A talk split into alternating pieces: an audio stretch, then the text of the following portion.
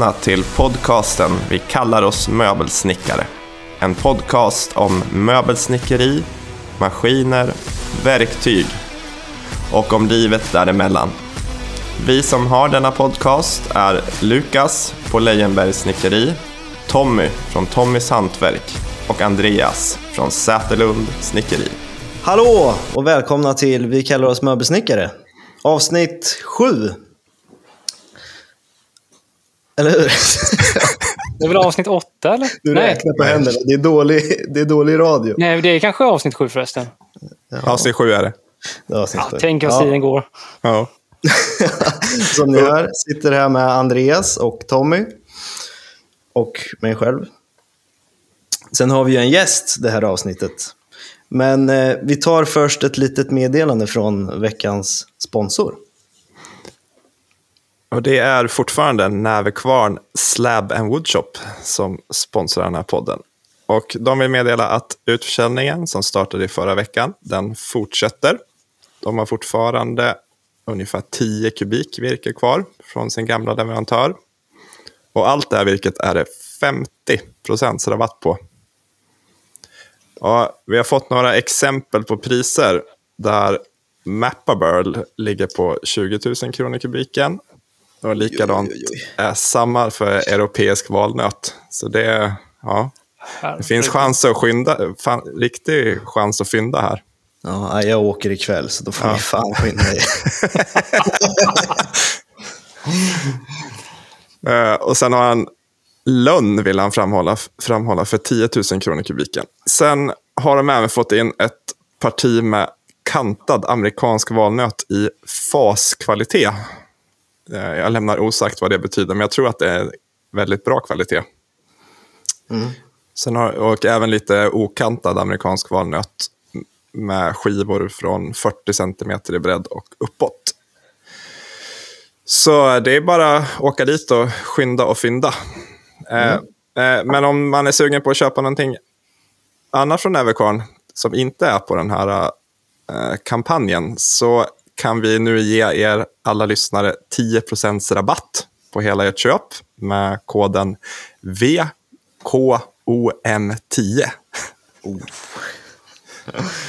Och den gäller på ordinarie pris. Och för att hålla er uppdaterade på vad som finns i butiken så rekommenderar vi er att följa Näfveqvarn Slab and Woodshop på Instagram, där de finns under namnet Näfveqvarn Slab. Det är alltså N-A-V-E-K-V-R-A-N-S-L-A-B. Hoppas det blev klart där var ni ska gå in och kolla. Jo, jag tror de förstår. Han delar ganska mycket, Christer, på vad han har fått in och vad han håller på att torka och vad som finns till salu just nu. Så in och kolla där. Mm. Snyggt. Ja, åter till gästens avsnitt.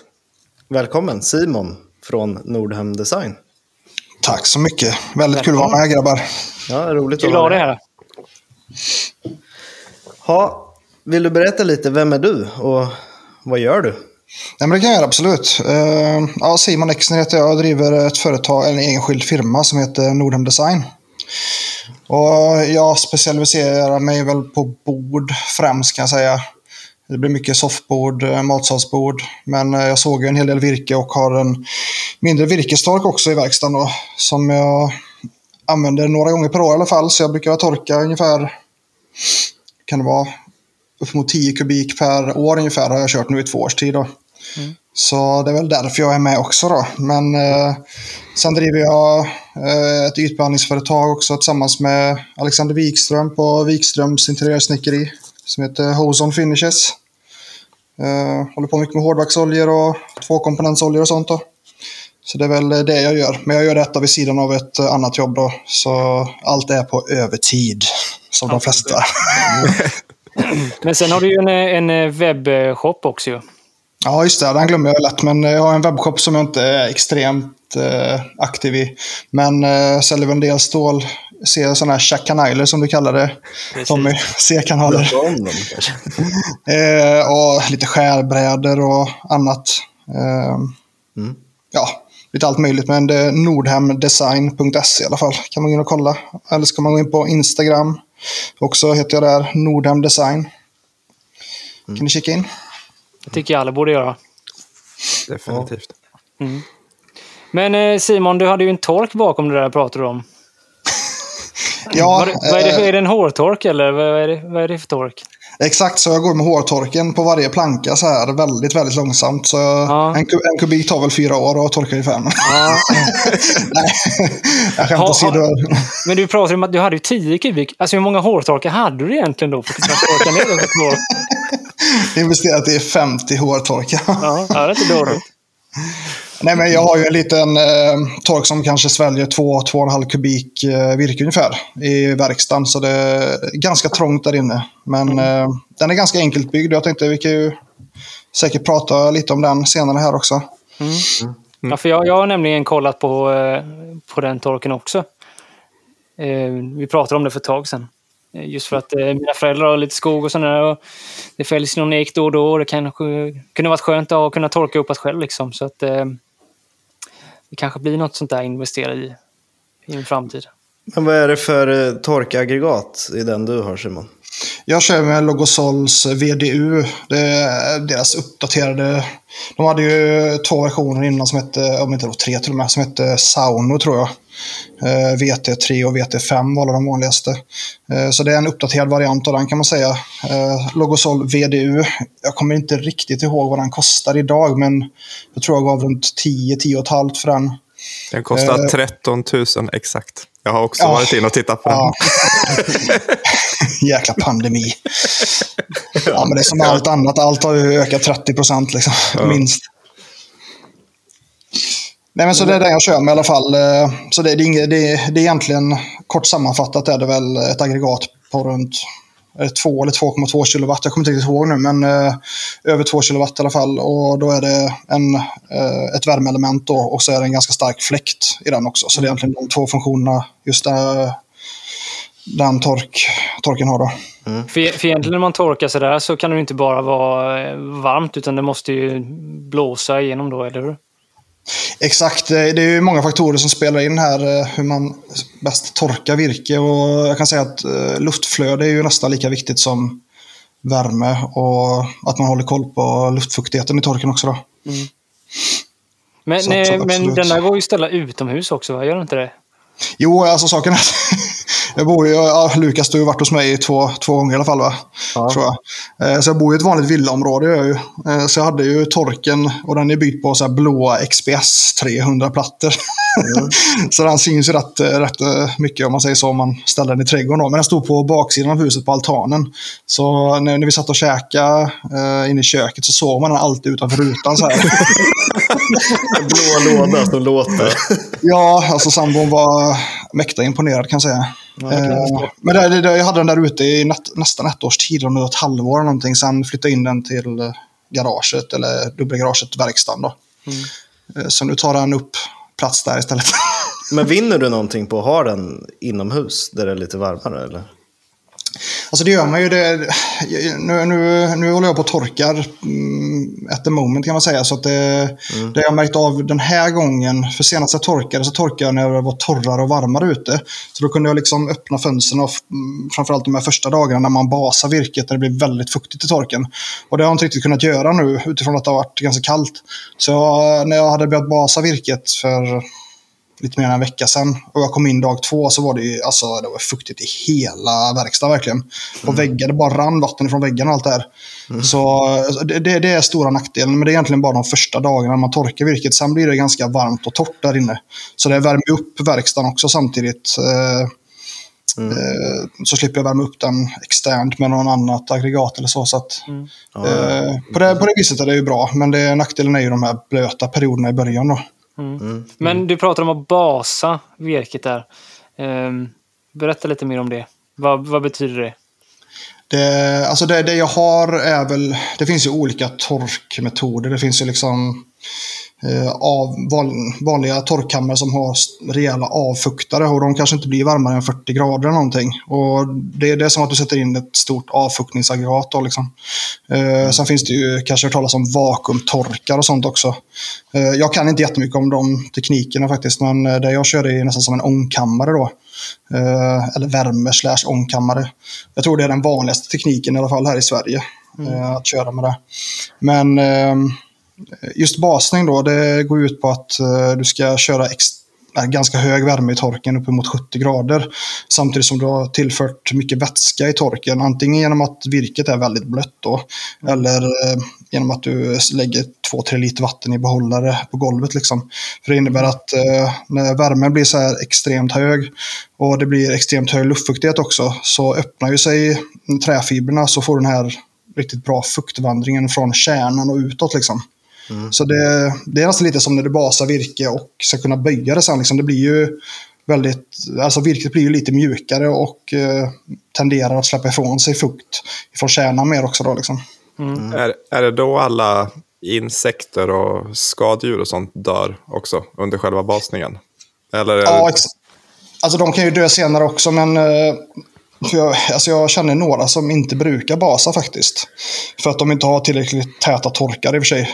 Då får du inte upp luftfuktigheten tillräckligt då.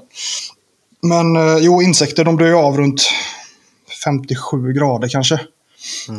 Så de dör ju definitivt under basperioden eller basningsperioden, och gör de inte det då så kommer de definitivt göra det senare när du har ökat upp värmen i slutet av torkperioden då, och det är väldigt torrt, för de insekterna klarar ju inte om det är över 60 grader då. Men försvinner efter själva basningen, försvinner allt vatten då? Eller det vattnet som är kvar tar man ut och fortsätter torkprocessen utan fukt liksom? Hur tänker du, allt vatten ifrån trät, eller tänker du ifrån själva torken? Nej, för du pratar om något vatten som du tillsatt i behållare som du ställer på i botten av torken. Ja, just det. Ja, men det avdunstar gör du. Och det gör det ganska snabbt när det är lite vatten kvar och du är uppe i höga temperaturer. Det går ju ganska fort alltså. Ja, jag kan säga att de 2 behållarna jag la in nu när jag körde igång den här perioden, de är ju helt torra nu. Och det har ju inte gått jättemånga dagar. Och då var ändå virket ganska blött också, så det var ju mycket vatten i virket. Men hur, vad är det för procent när man lägger in i torken för att få snabbast torkprocess? Alltså då?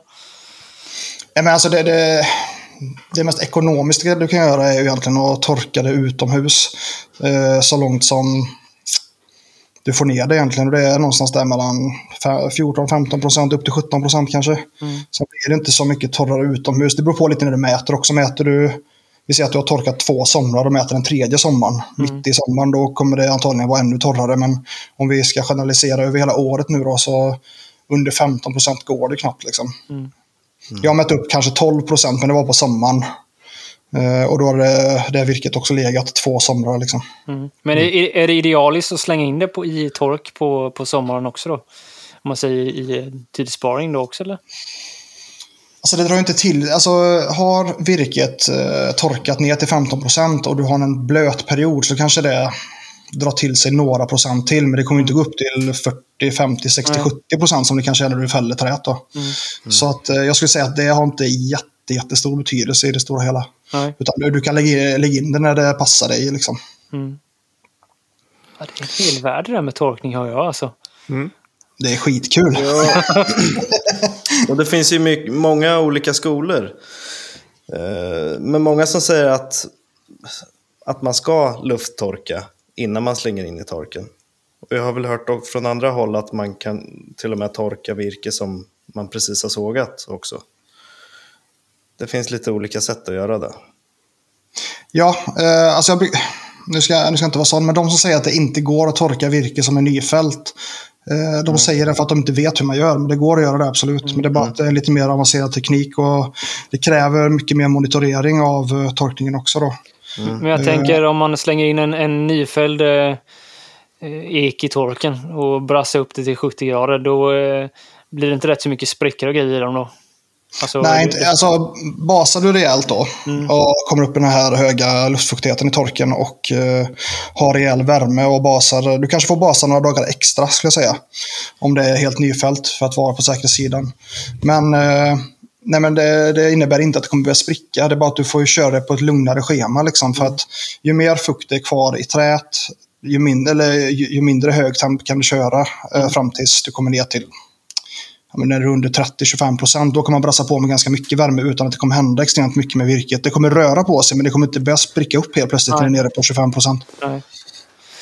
För det tror jag nästan att det gjorde om man la in nyfält och sen så brassade på torken, att det liksom det försvann alldeles för snabbt så att det poppade isär. Så för att det rörde sig så mycket då. Ja, alltså jag kan säga i början av torkperioden, om du ser att du fäller en ek som har kanske, man pratar om fritt vatten och bundet vatten i virke allmänt då. Men det här fria vattnet, det släpper ifrån sig ganska fort. Och jag tror det kan släppa ifrån sig 2-3% per dag i början om det är nyfält då. Utan att det kommer deformeras otroligt mycket. Men däremot när du kommer ner till det här bundna vattnet i cellkärnan då, i fibrerna, där vill ju trät väldigt gärna inte släppa ifrån sig helst, för det är ju där den överlever på om det skulle bli kris liksom. Nej, men där kommer det gå lite långsammare. Är du nere mot 30% och ska ner mot 20% så kanske släpper ifrån 1% per dag. Sen när du börjar närma dig 15% så kanske bara släpper ifrån sig 0,5% per dag. Du kan brassa på mer, men då riskerar du också att utsätta träet för mycket stress och så. Mm. Men det är lite så, om man går för fort fram eller kör för hårt, det är väl då man riskerar att få sprickor eller att de vrider sig och kupar sig. Ja, precis. Just Logosols aggregat som jag kör med, det är inte syrafast tyvärr. Så att kör du in nyfälld ek så kommer ju aggregatet utsättas för ganska mycket garvsyra som finns i ek då. Och det kan innebära att det blir mycket korrosion liksom. Det kommer fräta stålet då liksom. Har du syrafast stål så har inte det så stor betydelse egentligen. Och då finns det ju tillverkare som gamla BIM, de heter Wood Dry nu tror jag. De kör ju helt med syrafast stål, men de är lite dyrare de torkarna. Där kan du verkligen brassa på med helt ny ek utan att du behöver vara orolig liksom. Okay. Alltså det här var riktigt intressant tycker jag att lyssna på, för det var så mycket mer än vad jag trodde att det var. Det är svårare. Med vatten i cellkärnan. Det hade jag fan inte en aning om. Jag visste att det fanns typ vatten i, men inte att det liksom var så här på sån liksom grejer, och det hade så svårt att släppa ifrån sig också. Det är skitcoolt där. Men man kan säga att man lurar trät lite i början, i basningsperioden, genom att tillsätta fukt så att han öppnar upp porerna eller det blir en lättare väg att vandra då. Så är det inte något sånt? Jo, precis. Det kommer ju vilja släppa ifrån sig fukt mer, och det blir att själva porerna i trät kommer ju öppna sig djupare liksom, och släppa ifrån sig vattnet mer. Det är lite som, du vet, om du tänker Selders linolja. De rekommenderar att man kokar i 130 grader, och det är ju för att just den här värmen som tillsätts då gör att fibrerna öppnar sig liksom. Och så kommer det suga åt mycket mer linolja. Men om man inte gör rätt i själva torkprocessen, då är det ju också en stor risk att trät torkar på utsidan och fast inte på insidan då. Ja, exakt. För det tror jag att jag har lyckats gjort. Jag byggde ju en tork i cellplast. Ja, jag kommer ihåg det. Det var ju inte den uppe i vinden eller någonting. Det var uppe på mitt loft i gamla lokalen. Jag byggde nog samma låda som du i alla fall. Men jag hade ju inget torkaggregat, för jag tänkte det här kan jag lösa själv. Så jag köpte sådana här 2 kilowatts fläktar från Biltema. Som du sa, de där kommer ju rosta sönder direkt. Fast körde inte du alm du torkar då? Va? Jag hade två almplank. Men sen skulle jag också, då hade jag googlat lite snabbt på basning. Hur gör jag då? Ja, jo, men då köpte jag en sån här tapetmaskin. Vad heter det? Tapet som man värmer upp tapeter på. Ja, tapetborttagare. Ja. Också från Biltema. Han fick ju stå och pumpa in fukt i torken då. Första. Så det kunde jag tillsätta 2-3 liter eller vad jag skulle ha då. Men där i alla fall lyckades följa på en sån här case hardening som man säger. Att ytan torkade. Han var ju nere på 7%. Men sen när jag såg upp i kärnan så var han väl uppe mot en 20 i alla fall. Så. Alltså bara lite nyfiken, kommer du ihåg vad det kostade att bygga den? För den var ju, jag kommer ihåg att den var enkel och det var ju billigare aggregat och så, men höll du koll på kostnaden där liksom? Ja, alltså kostnaden var ju 2 stycken fläktar, de kostade nog 99 kronor styck, 2 kilowatts värmefläktar från Biltema. De har 3 lägen, det är fläkt 1 och 2. Och sen den där tapetborttagaren, han kostade väl kanske 199. Men sen fick jag ju köpa en sån här temperatur, för jag behövde ju ha någonting som slog av och från, beroende på temperaturen som var inne i kammaren då. Ja, form av givare eller? Ja, precis. Då köpte jag en sån här från ett ölbryggarkit. Fan att jag berättar det här. Ja, nej men så när mäsken eller vörten egentligen går upp i 60 grader, då slår han av. Och då dog ju fläktarna i kammaren. Och sen gick de på igen, så jag kunde ju hålla en 65 grader där inne. Så det var ju ganska bra så. Men det krävdes nog lite mer teknik med just basningen där. För det var nog där jag tabbade med. Men det var kul att experimentera lite. Men, ja, det är kul.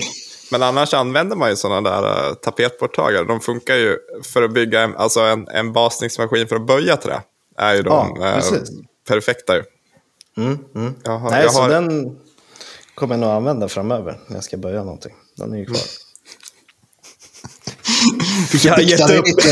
Jag har gett upp torken. Jag överlåter det till någon som kan. Ja, jag tror det är lika bra. Ja. Ja, men det är roligt att jag känner igen mig så i det. Speciellt när man är lite i början av företagen och allt. Man vill göra allting samtidigt liksom. Och dygnet tar ju plötsligt 48 timmar liksom. Ja, det spelar inte så mycket, så stor roll om det är rätt eller fel. Utan det var bara kul att experimentera lite. Ja. Men vad är risken då om man bygger med virke som inte är möbeltorrt? Virke som är så förfuktigt? Jag tänker att Tommy eller Andreas kan få svara först. Vad händer då? Nej, men vi pratade ju där tidigare om att saker och ting kupar sig i torken där när fukten drar ur så att säga.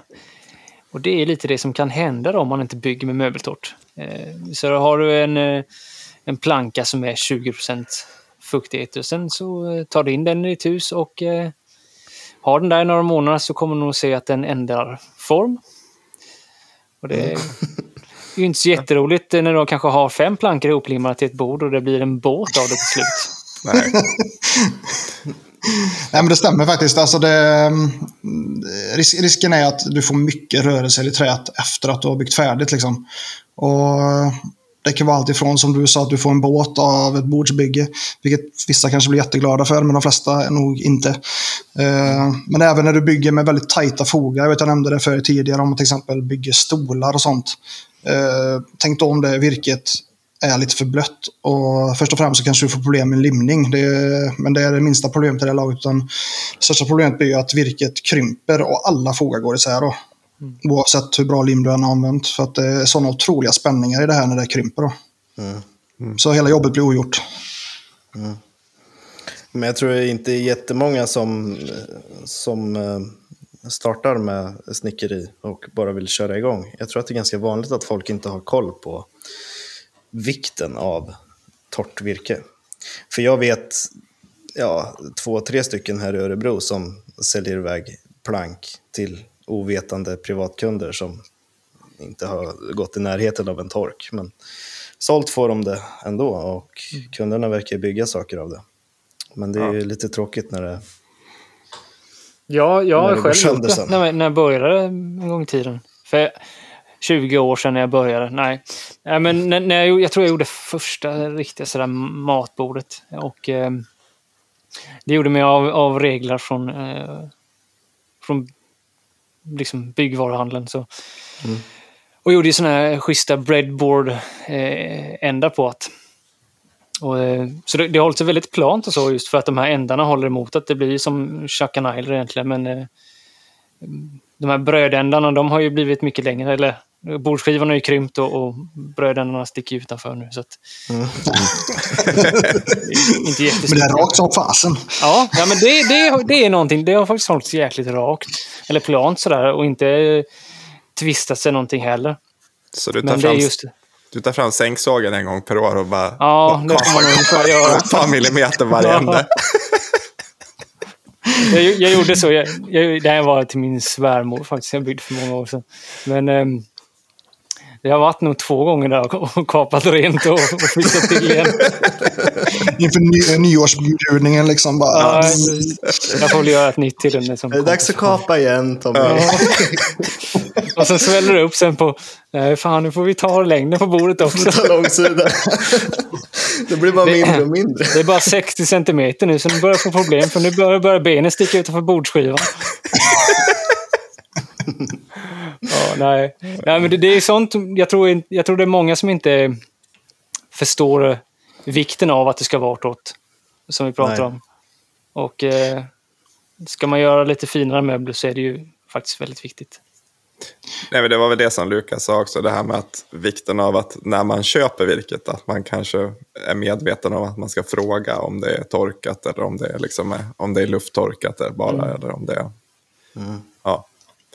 Så att man har koll på det inför när man ska börja bygga. Ja, men det är nog många som inte vet riktigt vad de ska fråga efter. För det är svårt att ha koll på allt det här. Men om man frågar efter möbeltort, om man ska handla virke och inte kan så mycket, så får man ju hoppas att man, att man kan lita på dem. Men det är svårt. Annars får man väl köpa sig en mätare och kolla lite själv också. Mm. De är ju inte jättebilliga. Jag vet ju, Simon, du har ju en dunderfin variant.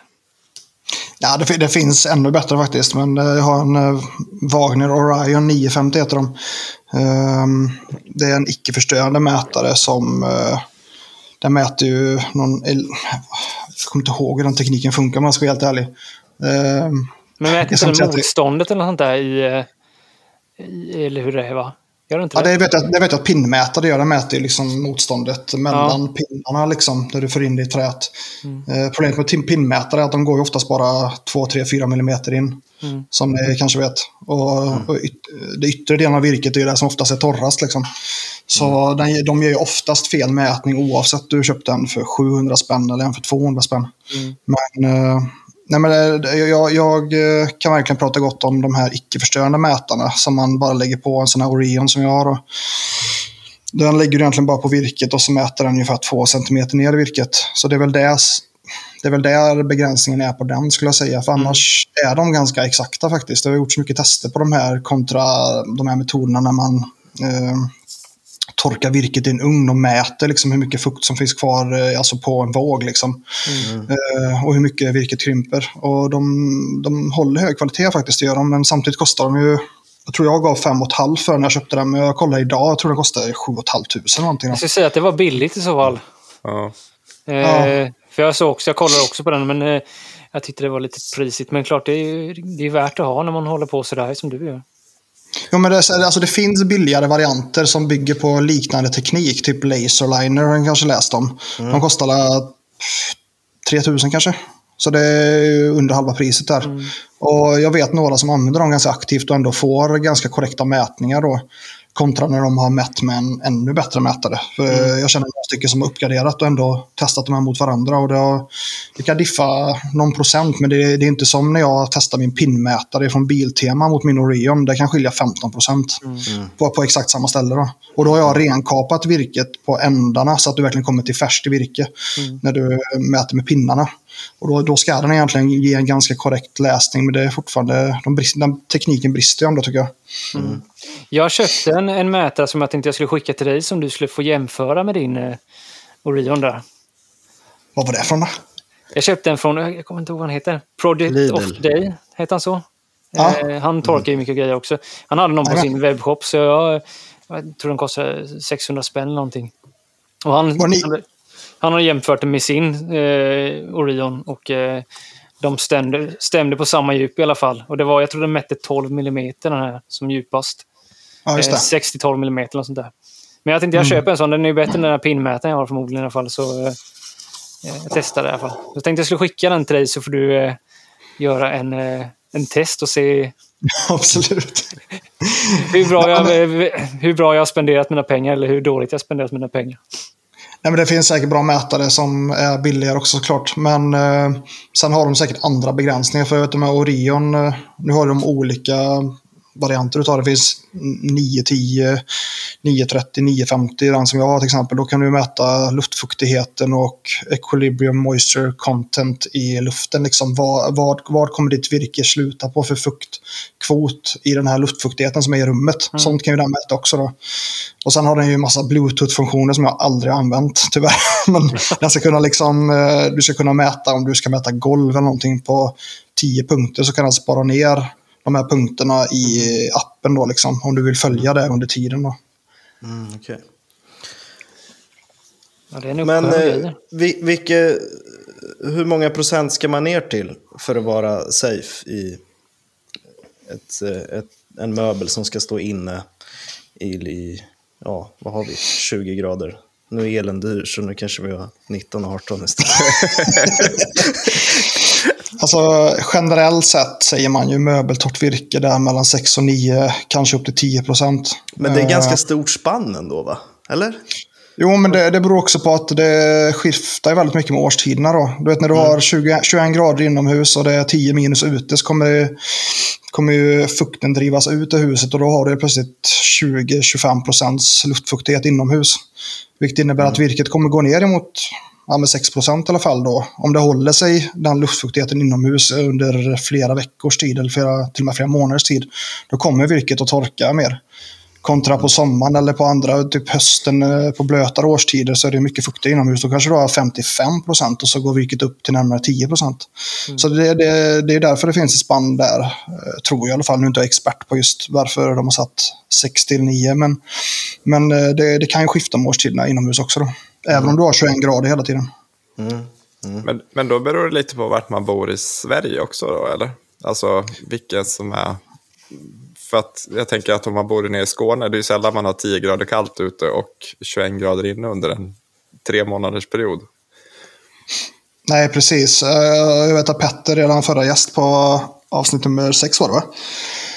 Mm. Han bor uppe i Norrland och han har visat oss lite hur torrt det är i hans verkstad. Han är ju nere på, vad var det, 20% luftfuktighet eller någonting. Jag tror det var till och med under det. Ja, det är farligt eller något sånt där. Det är som en virkestork där inne liksom. Mm.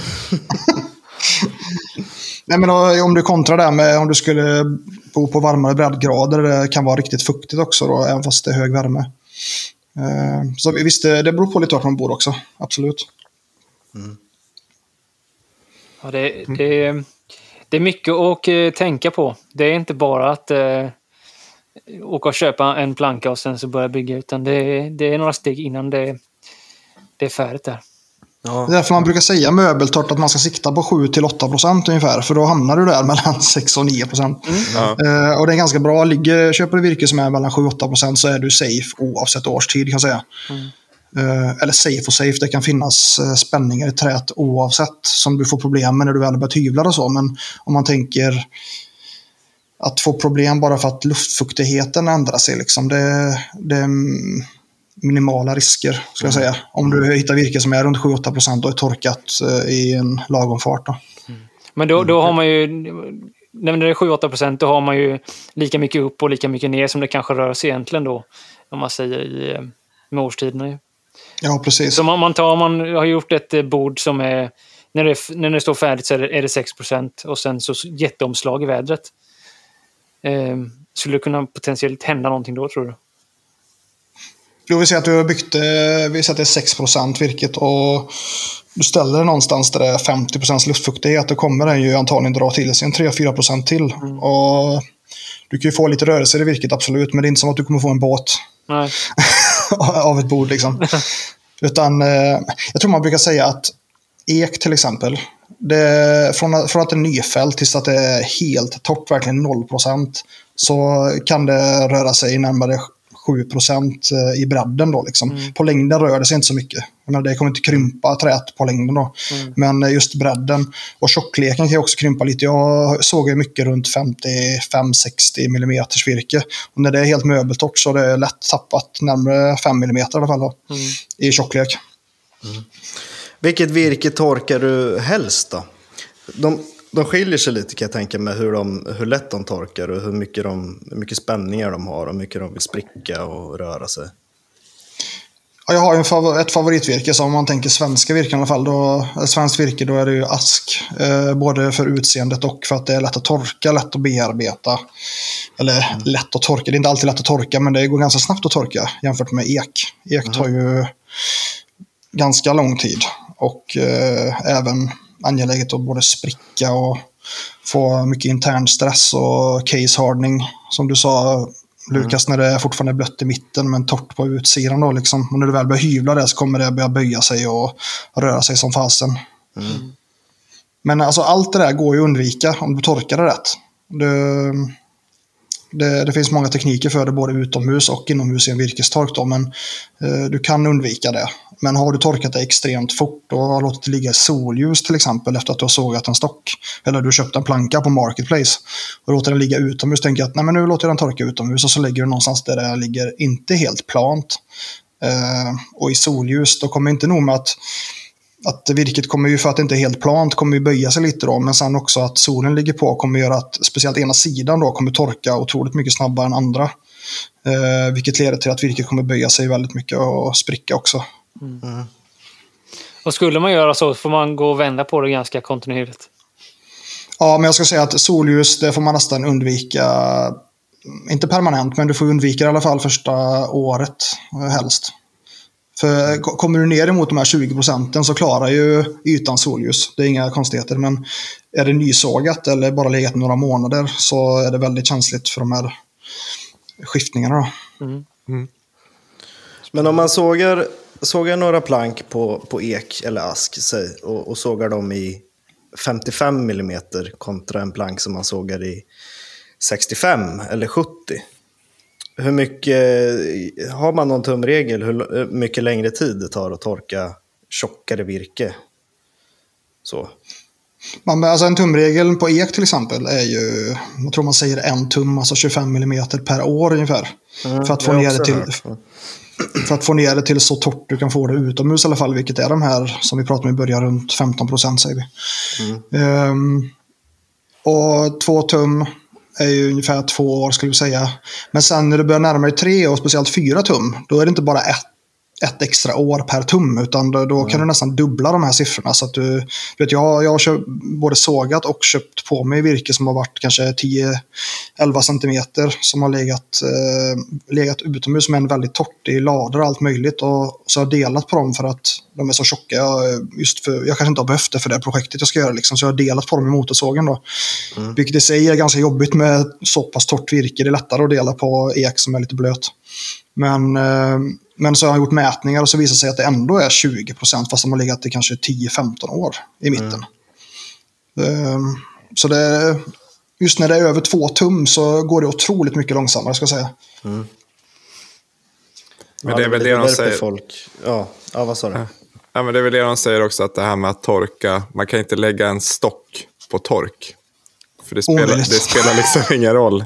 Det spelar ingen roll om en stock har legat i 30 år liksom, den är fortfarande blöt i mitten. Kan vara torr på yttersidan.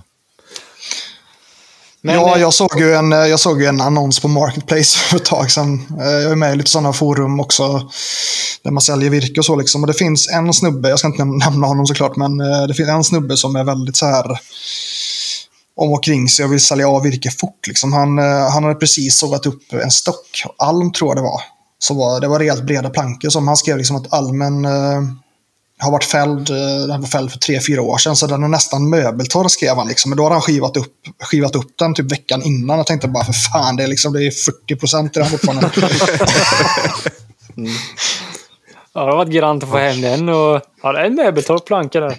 Kanske man får 2 båtar. Ja, det var 2 båtar. 2 kanoter. Men på tal om torrt virke, har ni byggt någonting med torrt virke den här veckan? Ja, jag har fortsatt på mitt spritskåp, whiskyskåpet. Sen vi pratade sist så har jag monterat benen som jag pratade om, oljat in både luckan och basen, sågat luckan eller fräst den här lilla tappen som ska gå i spåret i botten då. Det gjorde jag igår faktiskt. och testade, och den gick ju jäkligt fint där. Ja, den, det gick som på räls då. Mm.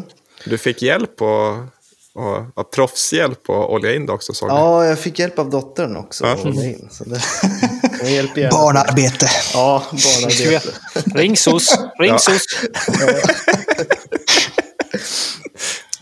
Nej, men sen hade jag ju också skärbrädan som jag lottade ut. Kom ju en...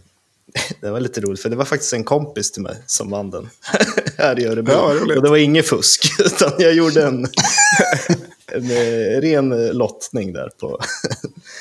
Men så då slapp jag ju skicka den, så det var ju kul. Men jag har ju fortfarande kvar och handkarva med skölpjärn profilen på toppdelen av skåpet då. Kan vara så att jag har skjutit upp det lite grann. Är det hela toppdelen, Lucas, eller? Ja, det är liksom utsidan på toppdelen, så den hårdaste delen av asken valde jag. Jag och Lucas pratade ju så vid innan det här, och han lovade att skåpet skulle vara färdigt till nästa vecka. nej, det lovar han. Men jag kan lova igen. Han svor på det. Ja. Nej, men jag har inte fått så mycket tid i snickeriet faktiskt. Grejer med lite annat också. Tråkigt administrativt. Bokföringen, momsredovisningen och sånt där. Ja, det är gröna siffror, eller? Nej, jag vet inte vad jag vill ha för siffror egentligen. Siffror är det i alla fall. Ja. Nej, så det är väl det jag har gjort. Andreas då, har du sågat något mer? Ja, jag hade väl inte börjat såga. Jag hade bara fällt. Nej. Du hade kanske bara fått... Jag hade nog bara fått sågen sist. Fått hem sågen, så kanske det var. Ja. Då har du sågat. Ja, jag har sågat. Gud. Jag har ju till och med, jag har fällt en björk. Vilket jag undvek att visa på Instagram. När jag fällde björken, för jag kände att här kommer vi mycket hatkommentarer. Men det gick bra. Den föll på millimetern där jag skulle ha den, så det gick riktigt bra. Ja, fan, du skulle filmat. Ja, jag skulle ju ha filmat det egentligen, men nej. Jag fick lite utskällning av min arboristkompis efter jag hade fällt den, att han inte fick komma hit och visa hur man faktiskt skulle göra. Nej, men sen började jag såga upp den här björken, och den var över förväntan inuti, alltså. Shit, vad bra den blev. Ja, den var riktigt häftig, alltså. Ja, den var fin ådring, absolut. Ja, verkligen.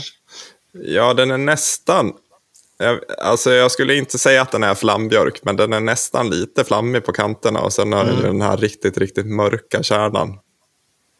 Fast inte rutten, men mörk. Så den var riktigt fin. Så trodde jag inte det skulle se ut faktiskt, utan det var riktigt fint. Ja.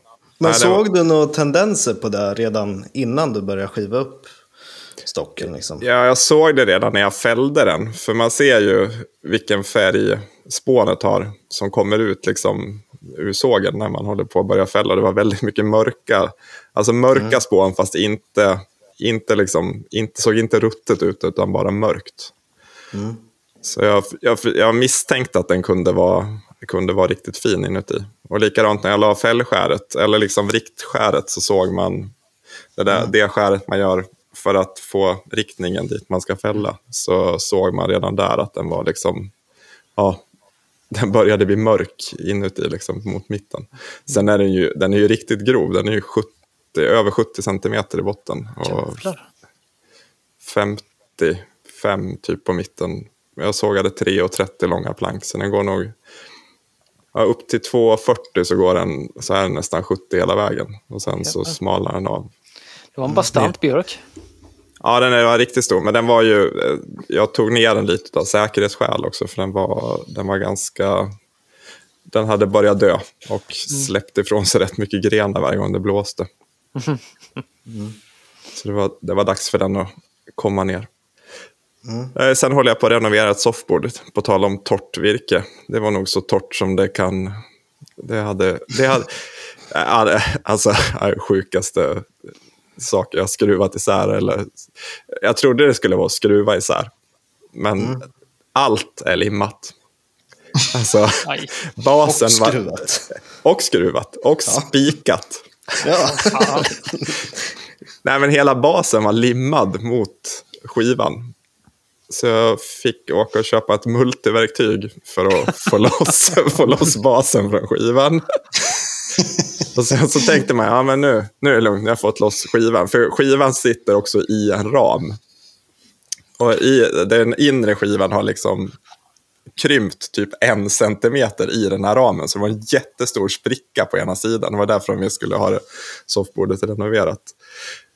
Men då tänkte jag att ja, men den där är ju bara, den ligger bara på en list. För den är lite tunnare än vad själva ramen är. Så jag tänkte att den ligger ju bara på en list sen. Men nej, de har ju limmat fast hela då den här skivan inuti den här ramen. Plus limmat bordsskivan mot ramen och listen mot, ja, så det är helt sinnessjuka mängder lim i den här. Någon ville att den skulle sitta intakt liksom. Ja. Det är bara svetsning som fattas här typ. Ja, alltså jag har aldrig varit med om något liknande. Alltså det är så mycket spik, så mycket lim, så mycket skruvar. Alltså varför de satt i de här 40 skruvarna på undersidan, vad gjorde de liksom? Ja, men det var för att hålla i att.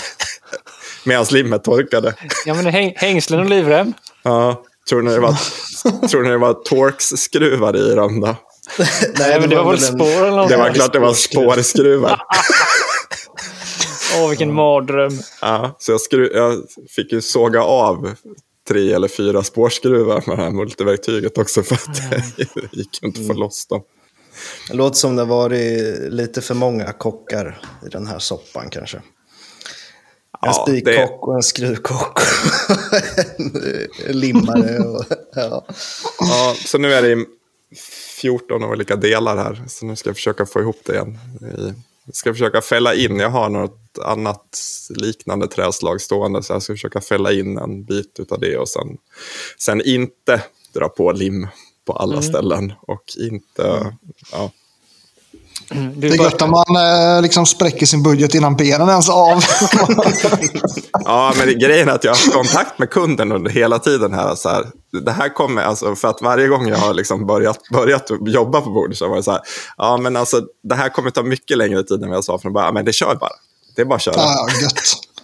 Så ja, det får vi se vad det landar på. Men, 3 år senare, jag är inte färdig än. Nej, jag har inte fått isär att alla limmade delar än. Det blir 700 000 kronor, tack. Ja. Plus moms. Ja. Ett jäkla affektionsvärde i det där bordet. Mm. Ja, det måste vara det. För det är inte speciellt snyggt heller. Så det... Nej. Men de nappade inte på att du skulle göra ett nytt soffbord till dem då? Ja, men jag funderade faktiskt seriöst på att föreslå det efter ett tag. För jag har tröttnat lite på att jobba med det här bordet, för det är inget roligt. Alltså det är ju sjukt tråkigt. Men nu är det ju 300 olika delar, så nu måste jag sätta ihop det. Alltså, det är liksom...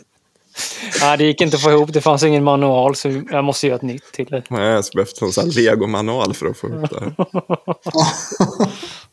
Nej, usch. Ja. Nej, det är roligare att såga virke än att bygga bord.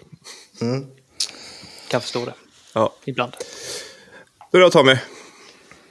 Ja, jag har gjort färdigt den där tv-hyllan. Jag vet inte om jag pratade någonting om den i... Jo, jag hyvlade lite brädor inom fönstret förra gången där ju. Ja. Mm. Så det gjorde jag ju färdigt här i slutet på förra veckan där, så skickade jag iväg det.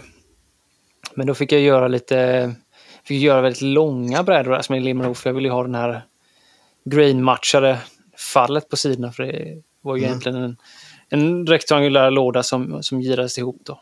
Och då ville jag ju ha de 2 korta sidorna greenmatchare då, eller ordningsmatchare. Så att det var ju lite plock att få ihop det och hyvla genom fönstret återigen. Men det gick superbra. Det var lite panik där när man skulle limma ihop där alla 4 hörnen och avdelar i mitten, och jag hade inte en enda tving kvar. Nej, vi såg det. Ja. Så det brukar se ut. Ja, jag tror jag hade limmat det, eller torrlimmat det säkert 5 gånger bara för att se att den fogen går ihop där och så det inte blir några gliper och allting sitter fast och tvingarna räcker och där. Men sen kommer man lite till och limma ihop där och det blir kaos ändå. Även hur många gånger man har gjort det. Och, så nej, men det gick jättebra. Det var på något ställe jag började fixa till att, men och det är ju oerhört skönt att ha de här. Jag limmar ju på som plywoodbitar med en 45-graders vinkel på ute i hörnorna. Så jag kunde sätta tvingar där. För annars så tvinga ett girat hörn är ju lite komplicerat annars. Ja, lite halt. Ja, det blir ju det. Så jag sågade till några plywoodbitar och limmade dit dem direkt på ekbrädan där. Tejpade du först? Eller? Nej, jag körde bara superlim direkt den här gången. För de senaste gångerna jag gjorde det så kände jag att det ville glida lite ändå. Jag tänkte, nu kör jag limma på det där direkt på. Och sen så bara stoppar jag under en mejsel eller någonting och bryter loss det. Och jag måste säga att det fungerade över förväntan. Man kunde ju klämma på ganska ordentligt tryck också utan att de här bitarna släppte då. Alltså plus att de var jättelätta att få bort sen. Det var ju bara... Jag var smällde till på dem med hammaren en gång så flög de all världens väg. Så det är lite lustigt att det höll att tvinga dem och hamra lite på dem så försvann de på en gång. Då hade du superlim med aktivator så att det torkade snabbt. Ja, precis. För då är kanske inte risken så stor att det blöder in i trät. Och... Nej, det hände ingenting med det under det utan... Ja, snyggt. Så det var ju bara liksom det yttersta laget på plywooden som släppte sen som satt kvar på eken där. Så att, och det, jag sett det där tricket innan någonstans och det är just för att eken är mycket hårdare än vad plywooden är så att då är det plywooden som går sönder först och inte eken. Och då är det bara att slipa bort det sen. Ja, supersmidigt. Så det kommer jag fortsätta göra absolut fler gånger när jag kommer till sådana där lustiga hörn. Så det är definitivt att bara limma direkt på istället för att använda tejp. Såvida inte det är något jättekänsligt material som kanske något fanerat då. Då tror jag inte man vågar riskera det. Nej. Men när du körde dominofräsen i det där girade hörnet. Hur gjorde du då? Vände du bitarna mot varandra som jag har sett man kan göra så du får det här 45-gradiga anhållet? Eller ställer du det i fräsen? Eller i dominofräsen kan man ju ställa från 90 till 0 så att säga. Eller, man ser det, men det går ju att ställa alla olika vinklar. Och så då får man ju det 90 grader mot det här skärsnittet då, mot 45 graders gidning om man ska säga. Så den går ju rätt över gidningen där. Ja, precis. Så, och det här var ju inte så bred, den var ju bara 35 bred tror jag de blev något sånt där. Och på den här dominofräsen finns det ju små typ knappar, indenteringar som man kan köra fräsen mot kanten. Och sen så fräser man det här dominohålet och sen tar man vidare till nästa. Så man behöver aldrig märka upp dem redigt vart de här tapparna ska sitta från hans. Utan det var bara de på mitten av panelen när jag behövde märka upp lite. Så det tar ju ut allting och behöva mäta och rita och man behöver inte vara orolig att man missar sitt märke liksom eller sådär, utan det här anhållet eller indenteringen i fräsen är ju supersmidigt sådana här grejer. Det går ju snabbt framförallt. Man behöver ju inte hålla på och tvinga fast det för att kunna rita två streck där du ska sätta i domen och fräsen. Så att det fungerar supersmidigt. Så att det var ju absolut jätteskönt att kunna ha någonting i hörnorna så att när man tvingas att det inte glider iväg. Och sen lite styrka där med ju. Sen är det väl ganska skönt när man ska torrpassa eller liksom torrlimmaren också kunna bara trycka i de där dominobrickorna och sätta ihop det. Verkligen. Annars hade man behövt stå och linjera upp det där och med tvingar och samtidigt hålla allting. Så att egentligen kan man ju bara ploppa i de här dominobrickorna och sen sätta i sidorna så är de ju kvar. Man behöver inte ens ha tvingar när man torrpassar egentligen. Man säljer det så direkt. Ja, den går att plocka isär. Lätt transport. Ja. Jag tänkte säga, det är fortfarande favoritverktyget då. Dominofräsen. Ja, men säg till när du köper något roligare. Ja, jag ska göra det. Jag har köpt en Domino XL nu, eller? Ja, det skulle väl vara den. Nej, men den är faktiskt favoriten. Den kommer alltid fram oavsett om jag vill eller inte. Nej, men så att det projektet gick supersmidigt. Alltså det var ett ganska lätt projekt, men det var ett väldigt roligt projekt. Just för jag vet inte, det var bara en låda och få en låda och få gidningarna att stämma alla hörn var ju bara, jag vet inte, det var någonting som var jävligt skoj med det bara. Ja, men det är snyggt med mönsterpassningen där när det liksom faller över kanten. Nej, det var inte skitsnyggt. Det var tråkigt att inte ha det mönsterpassat där. Ja, det förtar ju lite känslan av girade hörn om man inte liksom, om det inte kan passade. Kan man ju gjort raka istället, där det passat bättre i så fall. Simon. Vad bygger du för någonting? Eller vad har du gjort? Så först och främst har jag lastat i torken nu igen då, själv. Jag brukar alltid få hjälp av någon annars, men nu skulle jag eventuellt fått hjälp av farsan, men han kom inte riktigt loss där. Så jag fick bygga en landgång ifrån uppfarten då, där jag hade virket längst in i garaget. För att få in allt virke, och det var ju plankor som väger över 100 kilo styck i alla fall. Så det var rejäl träning där. Men den är fylld, torken, så det är fullt ös i torken just nu. Annars så bygger jag på ett runt askbord för tillfället som ska levereras här om en kvart eller något. Nej. Det känns ju alltid så. Jag känner inte igen det där liksom. Att man har hur mycket tid som helst på sig och så ändå blir det så jävla tajt i slutet. Liksom. Ja. Nej, men det ska levereras om 2 veckor ungefär, så att jag har ju 2 helger till här och jobbar på den i alla fall. Så det ska nog gå vägen. Det är ett runt askbord då. Det var ganska stort, va? 150 ungefär i diameter. Så lagom stort. Mm. Jag ska sluka en 6 pers eller vad, tror jag. Mm. Är det virke som du har sågat själv till och med? Ja, så det är allt från samma...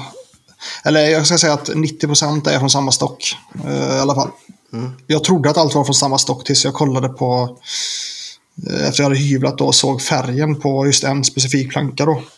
Så insåg jag att fan, det här är nog inte samma stock, men det kommer bli bra ändå. Mm. Det är ju ändå, det är lyxen av att såga själv och torka själv, är att kunna bygga hela projekt av en stock så att du kan matcha nyanser och allt det där. Det är någonting som svårt att få tag på annars. Till och med på seriösa snickerier har ju svårt att få tag på det liksom. I alla fall om de inte sågar och torkar själva då, liksom, om de bara köper in från andra, så är det. Ja, men det är någon alltid som har tagit de finaste bitarna. Ja, men så är det ju. Alla ska ha mittbitarna som är stående årsringar liksom, och 50 centimeters bredd minst då, så att du kan bygga bord på 2 plank eller helst en planka till och med. Mm. Ja, precis. Och då klart, då försvinner ju delen av den stocken, och då kanske man måste ersätta det med något annat. Och det är inte alltid lättast heller att hitta virke som är, även att det är liksom är ek, så är det ju inte jättelätt att hitta samma nyans alla gånger heller. Nej, det kan skifta väldigt mycket. Jag har ju en grossist här som säljer en del virke i Borås. Det sa nog inte det kommer ifrån, i och för sig. Jag är från Borås i alla fall. Och de köper ju mycket amerikansk ek. Och som ni vet, idag är det fruktansvärt dyrt alltså. Jag byggde ett bord för något år sedan som var rätt rejält stort, och så visade det sig att alla plankorna matchar förutom en. Men hade jag behövt köpa en till planka där, så hade jag spräckt budgeten liksom. Och egentligen ska du lämna lite mer spelrum i budgeten, men jag hade inte gjort det där i alla fall. Och det sticker ju ögonen hela tiden. Man vänjer sig till slut liksom, man har stått vid bordet och slipat länge liksom, bara, nej, men det blir bra ändå. Men precis när man ska limma ihop allt så känner man bara, fasen, du vet, här har jag 4 plankor och den sista matchar inte de andra liksom. Det är ju sjukt störande. Ja, jo, det är det. Det är det. Men ska vi köra lite lyssnarfrågor, för vi ska ju ställa frågor till Simon här, tänkte jag. Några har vi liksom varit och nafsat lite på, gottat till oss lite på. Men vi kan väl ta ett här från Lant och praktik, tror det står. Lant och Patrik står det förresten, förlåt.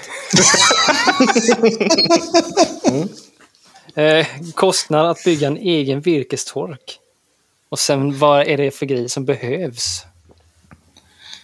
Ja, men Lucas har han täckt det här. Ja, men det är ju fläktarna, jag sa ju det. 99 kronor styck, biltema. Och sen, ja. Nej, men det, alltså, du kan komma rätt billigt undan ändå, skulle jag säga. Och du behöver inte ha mycket byggerfarenhet heller. Du behöver bara veta vart du ska sätta torken. Men det kommer instruktioner för mig, i alla fall i Logosols tork. Mm. Min är byggd på expressplattor som jag sa innan. Och så är det Logosols VDU-aggregat. Och allt det här ska limmas ihop med något bra lim som tål hög luftfuktighet och höga temperaturer. Det finns många som tål upp mot 90 grader och min tork går ju inte ens så högt, så att, det har funkat bra hittills. Sen släpper oftast i fogarna, för det blir ju rätt när det blir värme in i torken så expanderar ju hela torken liksom. Så det blir ju stress på alla fogarna och så då, i torken, men jag har bättrat på dem några gånger och jag har kört 8, 9, 10 torkningar kanske nu sammanlagt med den, och den tål ju många till liksom. Och jag tror, nu som sagt det här är före pandemin, jag tror jag betalade 2 500 till 3 000 för XPS-plattorna. Och så betalade jag runt 10 för aggregatet. Jag låg på 13 nu, sa du Andreas. Ja. Jag skulle tippa på att XPS-plattorna samma mängd ligger säkert närmare 5 000, 5 500 till mig kanske. Jag tror inte de har gått ner i pris i alla fall. Men jag vet ju att Logosol säljer ju ett helt kit också, gör de inte det? Ja, det var det jag tittade på, men fast det är nog tält tror jag. De har ett isolerat tält eller något sånt där, va?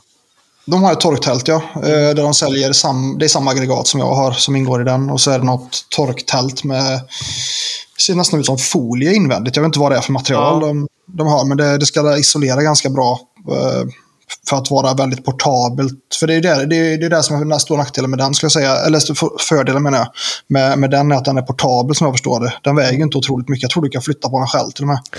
Inte med virke i dock.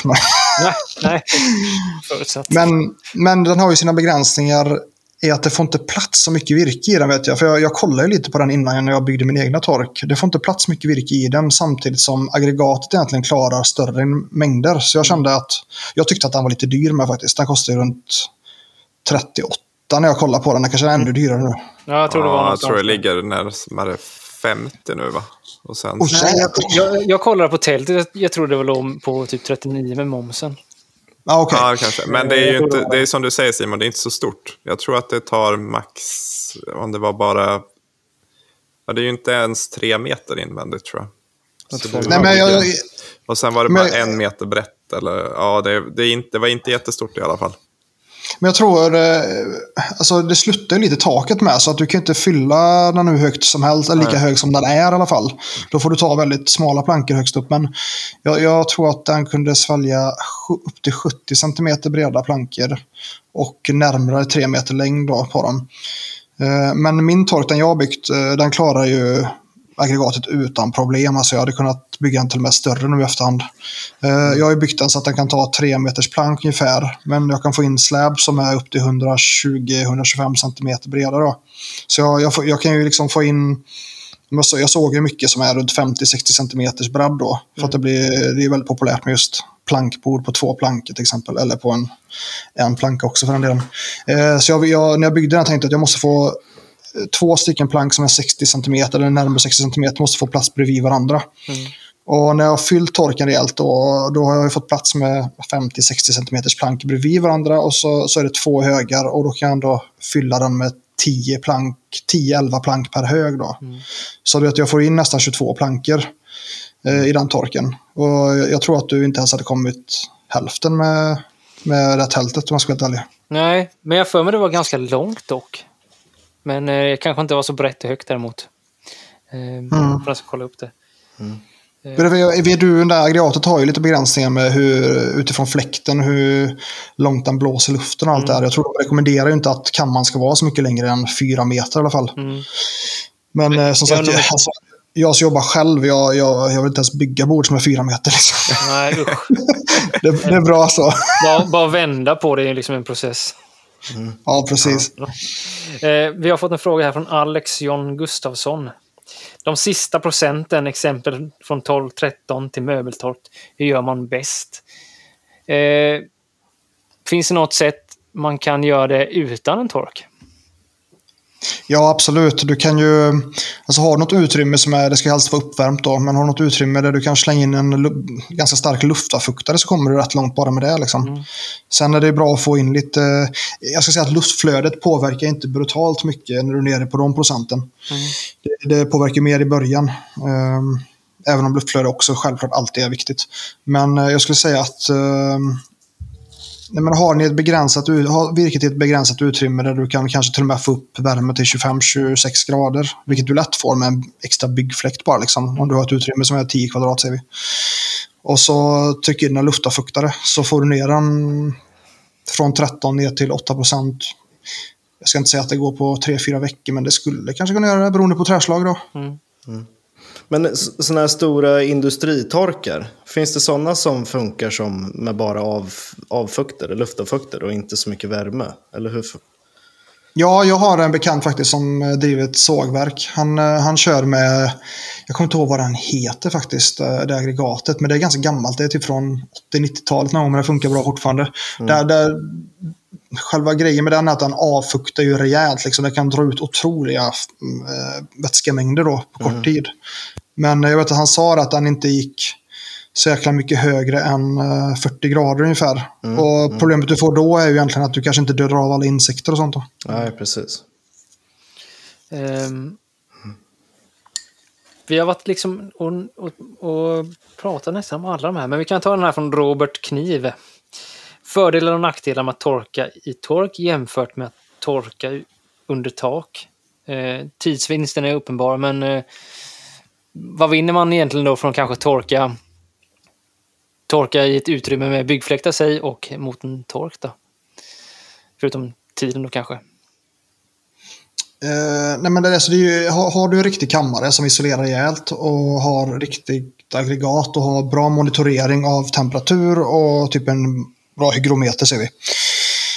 Då kan du verkligen monitorera virket rejält när du börjar torka det så att du kan köra enligt vissa scheman som finns. Det finns, alltså söker du på detta så kommer du kunna hitta en del scheman, speciellt från USA, för de har ju forskat väldigt mycket på just det här för att effektivisera olika torkverk och sånt då. Så jag skulle ändå säga att noggrannheten blir mycket större i en tork och du kan jobba snabbare, men däremot kostar det såklart lite mer i och med att det kostar ju en del ström att driva de här. Mm. Ja, precis. Ja, men det skulle jag nog också säga, va? Att det blir en jämnare torkning i en tork. Alltså du kan, alltså det är lite olika processer här där man pratar om vanligtvis är att man basar virket först med höga temperaturer och hög luftfuktighet. Sen går du ner till lägre temperatur och börjar driva ut fukten, så du öppnar ventiler så att det släpper ut fukten. Mm. Och det får du göra ganska långsamt. Det är ingenting du gör att du öppnar om ventilerna fullt på en dag till exempel, för då kommer det driva ut fukten alldeles för snabbt. Utan jag öppnade bara några centimeter så att det börjar komma ut långsamt. Och sen kommer du få avvakta kanske några veckor, kanske 2 veckor eller någonting, beroende på hur blött virket var när du tog in det. Mm. Sen ska du även fuktkvotsutjämna, och det innebär att du kanske har blötare partier i samma planka. Mm. Du kan ha allt ifrån 13% mätning till 8% mätning, och så vill du inte ha det. Du vill ha det jämntort liksom. Mm. Då får du ställa luftfuktigheten i torken på vissa procent då, så att det torraste blir inte torrare, men det som är blött fortsätter torka ner till samma nivå som det torraste delen på plankan är liksom. Mm. Och det brukar man göra i slutet av torkperioden då. Ja, precis. Och det kallas fuktkvotsutjämning då. Okay. Jag har en fråga till dig, Simon. Mm. Från Tommys hantverk har skrivit in här. Fan, du kunde uttala det bra ändå. Ja. Men jag har ju försökt hela tiden nu här. Spelar det någon roll om det är flatsåget eller typ kvartsåget när man torkar? Alltså kvartsågat virke är ju lättare att hålla plant. Mm. Det är det ju helt klart. Alltså, det är ju de här stående årsringarna man är ute efter liksom, i virket. Och det kommer hålla sig mer formstabilt. Så det tål ju lite högre, snabbare torkning och högre temperaturer skulle jag säga. Mm. Mm. Jag kan dra en fråga. Ska man måla änden på stock eller plank? Ja, jag rekommenderar ju stock faktiskt. För att först och främst ska du göra det så fort som möjligt efter du har fällt egentligen. Speciellt om du fäller det i höga temperaturer och när det är sommar och så då. Men jag hade målat direkt, för det går ju otroligt fort att slabba på en stor... Ja, men det är ju bara en rund platta du slabbar på med. Antingen, många använder ju typ våtrumsfärg. Jag vet inte hur bra det är, men vissa använder det. Jag brukar använda D3-lim blandat med vatten. Tycker jag funkar ganska bra liksom, och det är billigt då. Och sen finns det något märke som heter Anchor Seal. Det ska vara bland det bästa, men det kostar ju en del också. Det är framtaget framförallt för det här liksom, att täta ändar på stockar då. Men det går mycket snabbare om du som blaffar på en stock jämfört med om du ska stå och pilla på varje planka, varje ände på en planka. Jag tycker det blir ett större pilljobb och det tar längre tid. Men rätta mig om jag har fel, men det där med målning av ändarna, är det för att ni inte ska släppa ut fukt för snabbt eller? Ja, alltså fukten släpps ju alltid ut snabbare ifrån ändträ. Och släpper den ut fukten väldigt snabbt därifrån, det är då du får de här ändsprickorna som man pratar om ofta. Och det kan du undvika ganska rejält. I början så kan jag säga att jag slarvade rätt mycket med det här i början, första halvåret när jag torkade. Och jag märker skillnad på när jag inte gjort det och har gjort det. Det blir faktiskt stor skillnad. Men säg om du har fällt en stock och inte har plats i torken, eller till och med har tänkt att lufttorka i 3 eller 6 månader. Och har sågat upp till plank redan då är det väl ändå bra att måla ändarna på? Ja, måla ändarna ändå, absolut. Ja. Jag har gjort det jättemycket i efterhand, för det är inte alltid jag har tid eller ork att göra det på plats när jag är ute och sågar hos kunden liksom. Nej. Utan absolut måla dem oavsett om det är efter att du har plankat upp dem. Det är bara att det tar lite längre tid tycker jag. Här har vi en fråga från Carl Albin von Brandt. Ekplankar som är 150 cm långa, 60 cm breda och 3 cm tjocka har slagit sig och bågnat under tork. Hur ska man rikta dem? Jag skulle säga att med den bredden, om jag förstod det rätt, 60 cm bredd sa du. Jag tycker 3 cm är alldeles för tunt från första början. Ja, det är också så här. Nej, alltså jag hade rimpat upp det där. Jag hade kapat upp det i 3-4 delar och hyvlat. För alltså ska du rikta det där, det kommer inte vara mer än 4 millimeter kvar liksom. Det får ner. Ja, precis. Det kanske inte är så konstigt att den har slagit sig på andra sidan, om den var 3 centimeter då. Nej, alltså du får ju, ska du torka virke som är så pass tunt, då får du lägga otrolig press på virket. Och det är egentligen det enda virket som man rekommenderar att lägga otroligt mycket press på är ju de här typ strax över 1 tums virke. För att det hjälper verkligen till att hålla det plant då. Medan sätter du press på typ 2-3 tums virke så det hjälper inte lika mycket, för du har ju så otroliga krafter i de här planken som är så tjocka så de kommer antagligen böja sig oavsett. Och jag vet, det finns lite forskning på det här som har visat på att när de har lagt typ 500 kilo eller till och med ett ton på ekplank under press under hela torkperioden från att det är nysågat tills det är helt möbeltort, så har de fått större problem efter att de har släppt på de här och börjat hyvla, så har de fått större problem kontra de planken som inte haft det, för att de har ju böjt sig mer redan under torkperioden. Så det är klart att de kommer ju också behöva hyvlas rejält, men det blir ju mer överraskning om du tänker att de här plankorna är rätt plana för att de har haft mycket tryck på sig, och så hyvlar du dem och så visar sig att det här böjer sig mer efterhand, för den här interna stressen som ska släppa finns ju oavsett då. Ja, den har inte haft chans att släppa under själva torkperioden då, utan den släpper liksom sen. Ja, det kan vara så i alla fall. Det vet jag. Det har jag läst lite artiklar om från USA faktiskt. Och jag vet att många kör ju typ, jag vet inte om ni har sett att folk har kört spännband och sånt också. Typ inne i torken eller när de torkar utomhus, så det funkar inte heller så bra. Utifrån att spännbandet under torkningen så kommer ju planken att krympa och spännbandet kommer sitta lösare liksom. Och den här pressen behöver verkligen vara konstant hela tiden. Men det är bra för att inte låta stockarna eller plankhögarna välta. Det är väldigt bra för det. Ja, har vi ska köra lite eller ska vi köra? Kanske köra lite rekommendationer nu? Ja, absolut. Vill du börja, Andreas, så letar jag. Ja, jag börjar med någonting som jag faktiskt såg idag. Jag kör en Tommy. Det kommer oförberedd. Nej, men jag kollade på Make With Miles. Eller heter det? Making With Miles. Make With Miles tror jag han heter. Det är någon skitung kille från USA som gör helt sjuka grejer. Han hade gjort något skåp till sin vinylspelare som han hade fått av sin farmor och farfar eller ja, vad det var nu var. Men själva skåpet var väl inte jättespeciellt. Det var, vad heter det, fanerad plywood som han böjde genom att spårsåga plywooden. Men dörrarna till det här skåpet, alltså de var helt fantastiska. Han gjorde något så här, han såg upp tunna, vad heter det, tunna strimmor av ask som han sen satte ihop och körde powercarvade till vågmönster. Och sen när han tog isär dem där och satte dem med lite avstånd, alltså det var magiskt. Det var sjukt snygga dörrar, alltså. Jag blev sugen på att köpa en powercarver direkt när jag såg det där. Mm-hmm. Vad körde han med för maskin då? Ja, det är väl en vinkelslip med en sån där powercarving disk på. Det är väl sånt som du har, Lucas. Hardware Tech eller något. Ja, för jag tänkte, de har ju också maskiner som ser lite annorlunda ut med någon rund. Ja, men de här bitarna av ask som han gjorde, de var ganska tjocka. Jag tror de var nästan 5-6 cm tjocka. Så han tog bort ganska mycket material på vissa delar. Så att det blev, när man såg skåpet framifrån så såg det liksom bara ut som att det var vanliga ask. Liksom vanliga strimmor av ask. Så det var ganska snyggt. Men när man såg det från sidan, det var helt magiskt med den där. Ja, jag såg faktiskt också den. Det var skitsnyggt.